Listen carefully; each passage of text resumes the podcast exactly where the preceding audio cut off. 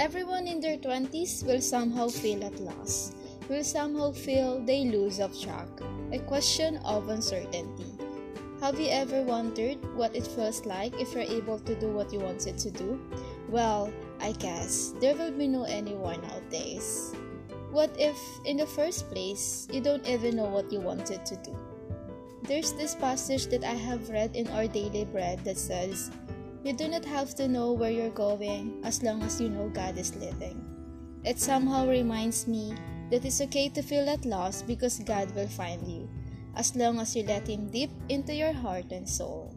And eventually, you will be able to say, I once was lost, but God found me. It's okay to be lost while searching out for your dreams, while embracing adulthood. Just hold on to your faith.